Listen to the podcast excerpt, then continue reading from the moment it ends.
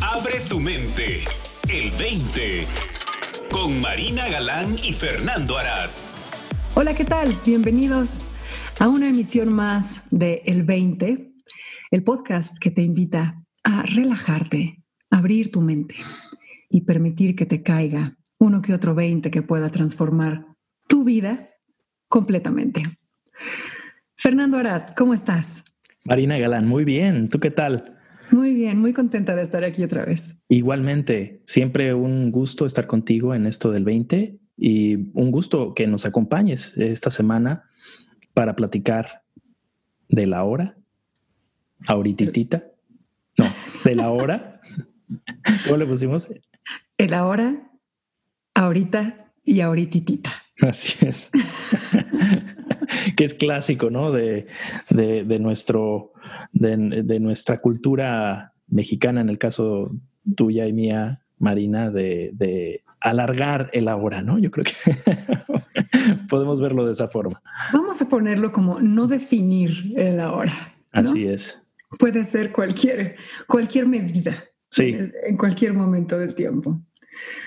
Pero en realidad la invitación que queremos hacerles el día de hoy Fernando Aratillo, es una reflexión alrededor de el ahora y las posibilidades que trae, a diferencia de el vivir en el tiempo y las posibilidades que eso trae. ¿Por dónde quisieras empezar, Fernando? Podemos empezar, Marina, si te parece, definiendo eh, el tiempo al que nos eh, referimos. Estamos hablando del tiempo, la experiencia del tiempo como, como una experiencia psicológica generada por nuestro pensar.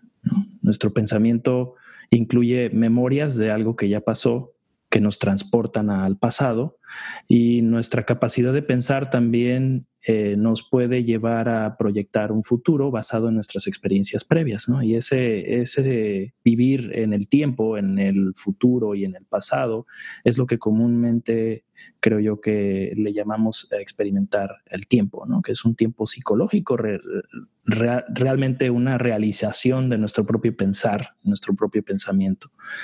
Y el ahora para mí eh, nos lleva más allá de ese tiempo psicológico que experimentamos de manera, de manera convencional, eh, atorándonos en un pensamiento de algo que, que, ya sucedió o en proyectar un futuro basado en nuestra experiencia y lo que, lo que creemos que puede llegar a suceder, ¿no? Podría ser por ahí el, comenzar a, a, explorar esta experiencia personal que cada uno de nosotros tenemos del tiempo, ¿no? Se habla eh, en la teoría de la, relatividad de Einstein acerca de la experiencia personal del tiempo, que es definitivamente variable, ¿no? Podemos experimentar una hora con un ser querido como una eternidad, eh, o una hora se puede pasar en un segundo cuando estamos entretenidos haciendo algo, ¿no? O, esa hora puede ser una tortura si la estamos pasando, no sé, en, la, en, alguna experiencia que no, no, no nos parece agradable. Es una experiencia relativa no es una experiencia absoluta, el tiempo no es absoluto como antes se creía, ¿no? En, las, en la física de, Newton que hablaba del tiempo y del espacio como algo absoluto.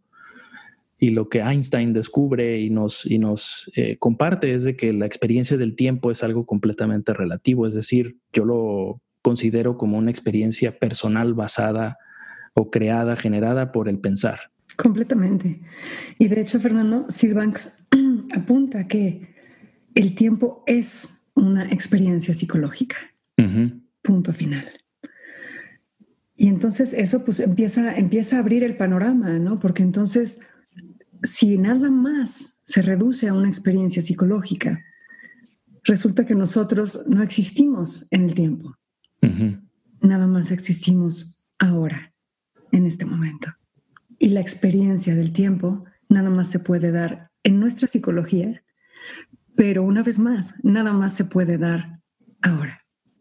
No podemos regresar, no podemos adelantar.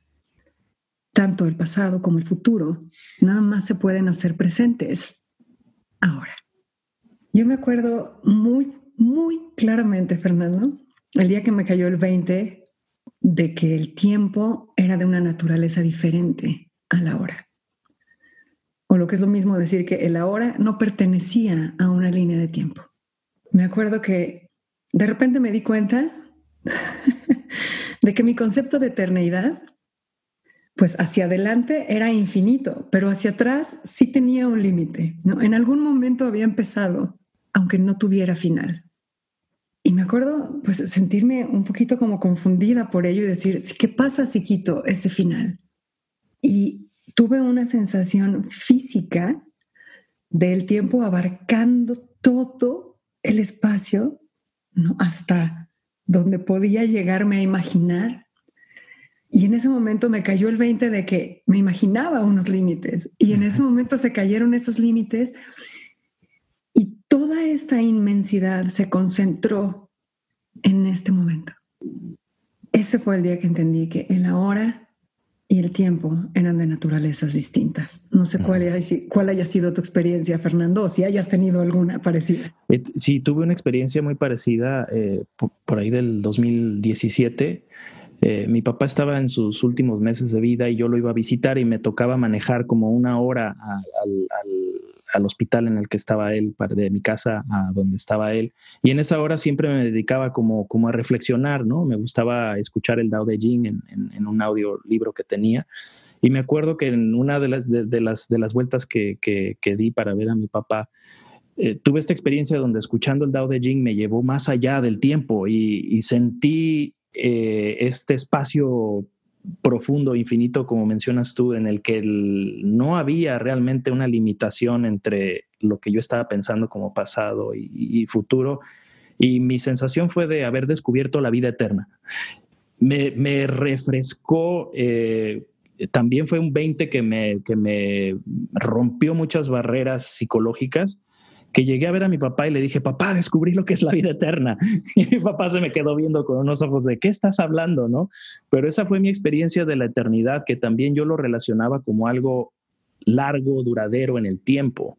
Y lo que me di cuenta es de que esa, ese es el tiempo en sí, no es la eternidad, ¿no? La eternidad puede sonarnos como una, una infinidad de, de tiempo en duración larga, ya sea futuro o al pasado, pero inclusive eso, tener un principio y un final, aunque esté, aunque esté lo más alargado posible, sigue siendo dentro del concepto de tiempo que tenemos, ¿no? Pero el ahora no es un concepto, el ahora es simplemente lo que es, donde nuestro pensamiento no lo puede tocar, ¿no? El pensamiento puede tocar un, posible acontecimiento a futuro o, inclusive eh, encontrar el principio de algo ¿no? ¿Dónde, comenzó algo? Pero eso está siendo diseñado por el pensar también. El ahora es, va más allá del pensamiento, que yo lo asocio más con la capacidad de, lo que Sid Banks apunta a la conciencia o nuestra alma a nivel personal, Que no tiene realmente una dimensión de tiempo o de espacio. Esa dimensión de tiempo está siendo generada por la capacidad de, de pensar. Y sabes que es bien interesante también, Fernando siguiendo la línea de esto que estás diciendo, ¿no? La capacidad de pensar forzosamente nos lleva a un pasado. ¿no? O sea, el pensamiento es como la materia prima del pensamiento, es el pasado.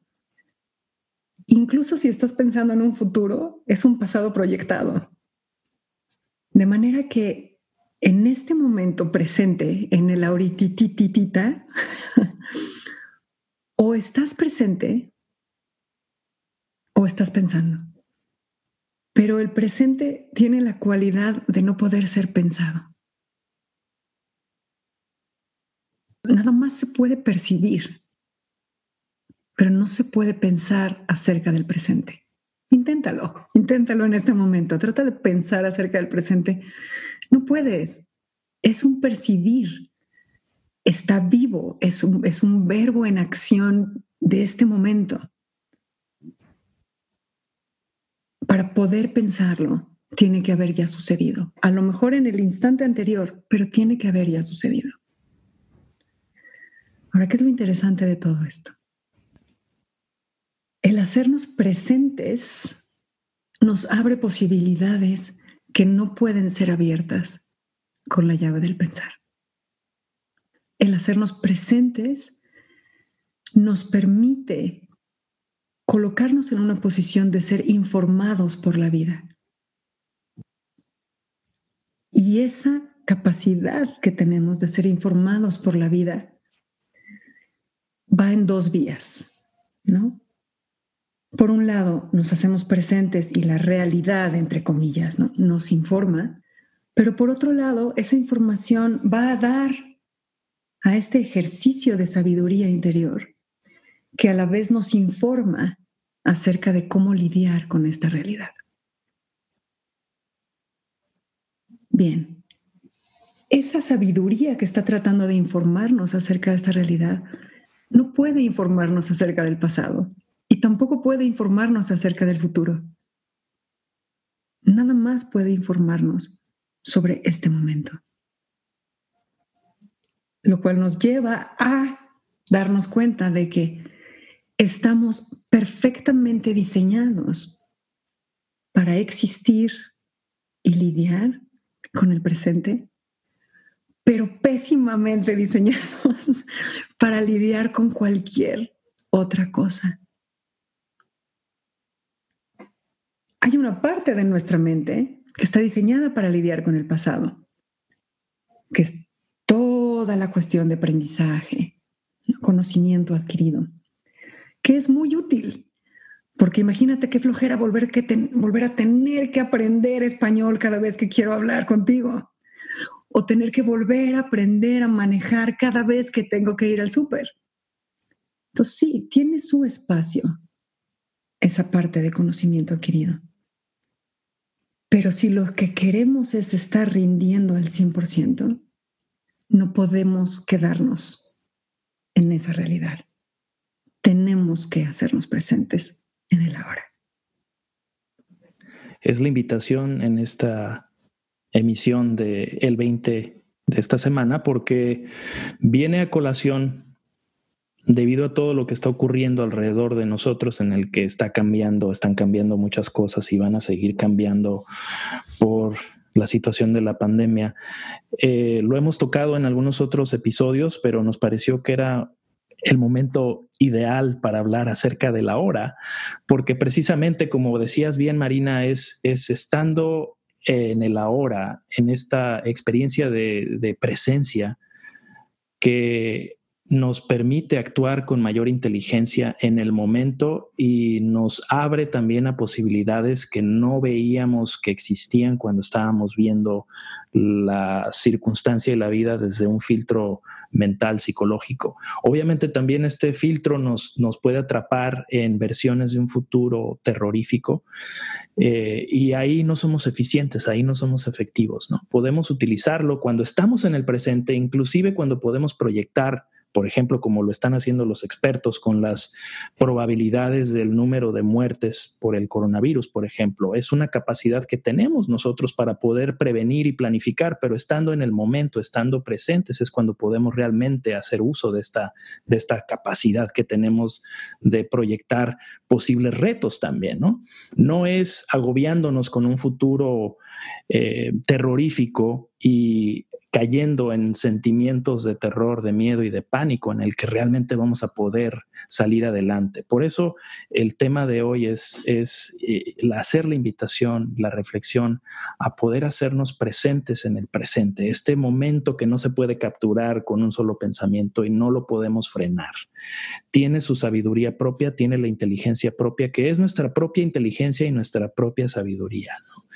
También es la invitación para ver hacia adentro es la invitación a ver más allá de lo que creemos que está sucediendo en nuestras propias vidas, en nuestro espacio, con nuestras familias, con eh, esta situación de emergencia de salud, etcétera, etcétera. Si podemos darnos ese tiempo para estar en presencia, observando no solamente observando con nuestros ojos físicos, sino con nuestros ojos espirituales lo que realmente somos más allá del tiempo y del espacio, nos conecta directamente con la sabiduría y la inteligencia que nos hace realmente vivir en plenitud, en paz, en gozo y también, ¿por qué no? De repente nos hace más inteligentes.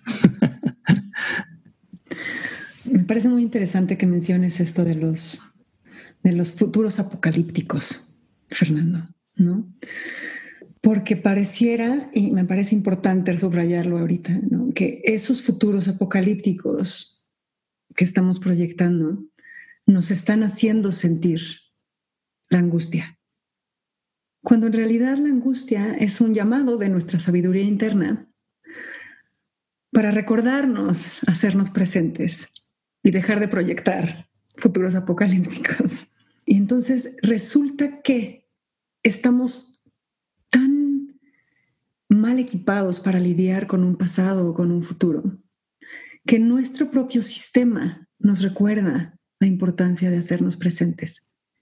Y cuando nos salimos de ese presente,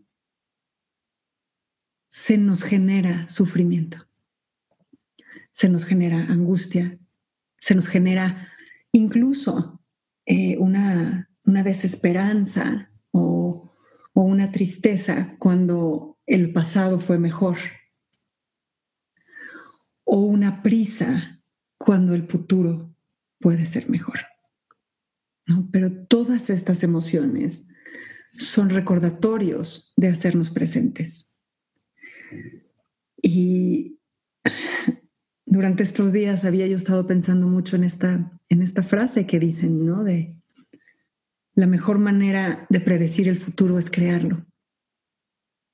Pues sí, efectivamente, pero resulta que para poder crearlo necesitas toda la información que puedas obtener del presente, porque no lo puedes crear más que desde ahorita. Entonces la mejor manera de predecir el futuro es hacerse presente. Creo que también el, estar volteando a ver hacia el presente nos, nos pone en contacto con la presencia, la presencia de la conciencia que está fuera del tiempo y del espacio. ¿no? Yo creo que eso es, eso es bien interesante cuando empezamos a tener esa experiencia que creo que es lo que compartíamos al principio del episodio, Marina y yo, de esta experiencia del, del no tiempo, que le podemos llamar simplemente presencia. Cuando vemos eh, eso en nosotros, qué es lo que ve y percibe y experimenta, no le podemos poner una fecha de, nacimiento, ¿no? Y por ende tampoco le podemos poner una fecha de defunción, creo yo. Eso espero, porque realmente no lo podemos ver, ¿no? Empezamos a ir más allá de nuestra historia personal, en donde sí tenemos obviamente una fecha de nacimiento, etcétera, etcétera. Pero esa presencia, esa conciencia que somos, realmente no podemos ver hacia dónde, de dónde empezó. Parece ser anterior a nosotros, ¿no, Fernando? Así es. Así es, y esa, esa presencia yo creo que es a lo que para mí apunta la experiencia de lo que llamamos ahora, que aunque es un término como de tiempo, realmente está fuera del tiempo porque abarca todo el presente, el pasado y el futuro. Abarca todo lo que es. Así es, es lo que realmente es. Exacto, no toca lo que no es. Sí. Nos permite empezar a percibir nuestra propia capacidad de percepción, pues nos coloca en la posibilidad de empezar a descubrir nuestra verdadera esencia dentro de esa presencia, dentro de esa conciencia, dentro de esa percepción, que es inalterable, intocable, desde antes de un yo, de una conciencia de un yo, y quién sabe hasta dónde. ¿no? Pero como bien dices, parece apuntar fuera del tiempo. Pues esa es la invitación esta semana, estar presentes a toda nuestra experiencia. Yo diría que invitar, invitarnos a vivir desde la presencia todo lo que se nos presente, pensamientos de futuro, pensamientos de pasado, entendiendo que realmente no pueden tocar lo que somos de manera primordial. Maravilloso. Muy bien. Muchas gracias, Fernando. Gracias a ti, Marina. Nos escuchamos la próxima semana. Claro que sí. Para más, visita el20online.com. Abre tu mente. El 20.